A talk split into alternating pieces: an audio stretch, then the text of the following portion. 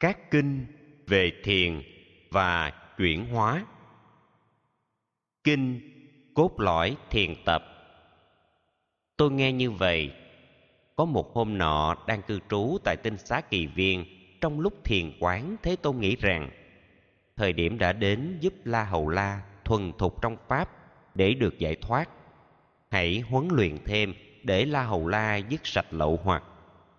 Sau đó thế tôn đắp y cầm bát vào thành xá vệ khất thực hóa duyên, về lại tinh xá, thế tôn cho gọi thầy la hầu la.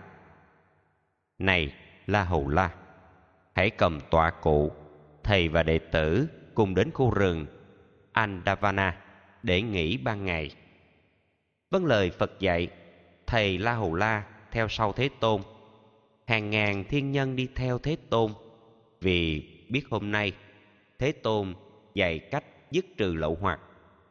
Khi đến khu rừng, mỗi người ngồi dưới một gốc cây to.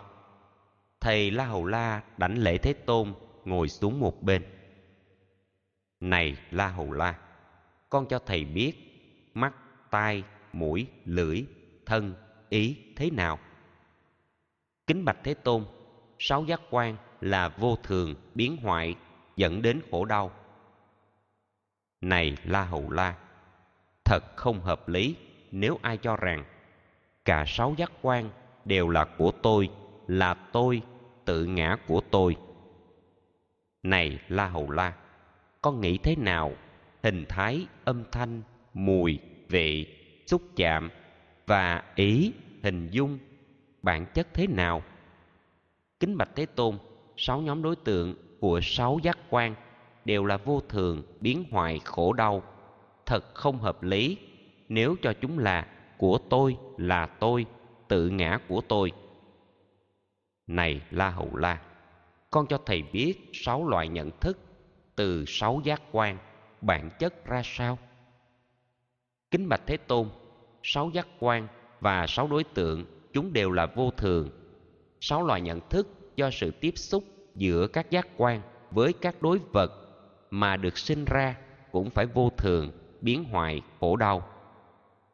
Từ gốc ý xúc kéo theo một chuỗi cảm giác, ý niệm, tâm tư, nhận thức cũng giống như thế. Không thể đồng hóa nhận thức là tôi, hay thuộc của tôi là tự ngã tôi.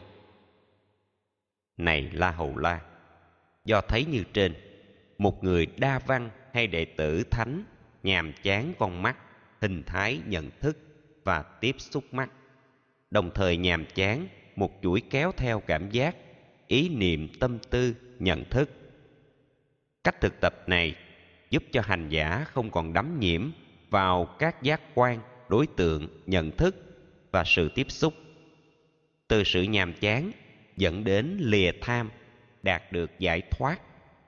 Trong sự giải thoát, vì ấy biết rõ, ta được giải thoát tái sanh đã dứt hạnh thánh đã thành, việc nên đã làm, không còn trở lại trạng thái sinh tử. Nghe thế tôn giảng, thầy la hầu la vô cùng hoan hỷ, thực hành lời phật.